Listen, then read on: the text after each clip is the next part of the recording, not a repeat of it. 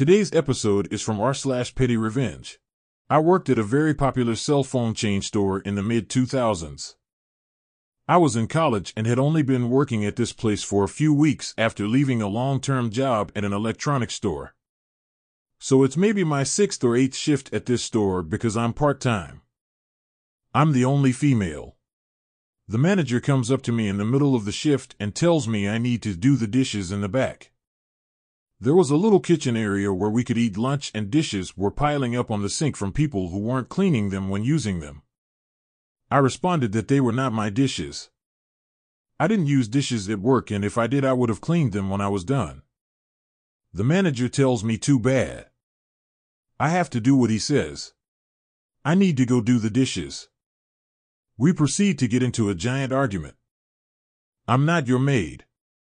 I didn't get hired to clean up after lazy employees. I got hired to sell cell phones.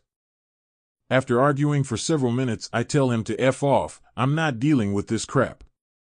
I walk out. The next night, I was scheduled and the manager ended up working by himself.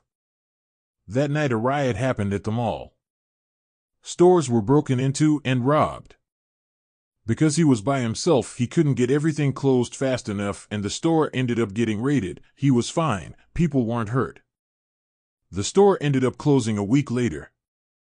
I don't know if it would have closed anyway, but I like to think my FU had a little part.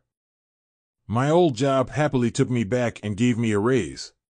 Want to submit a story or have some feedback for us?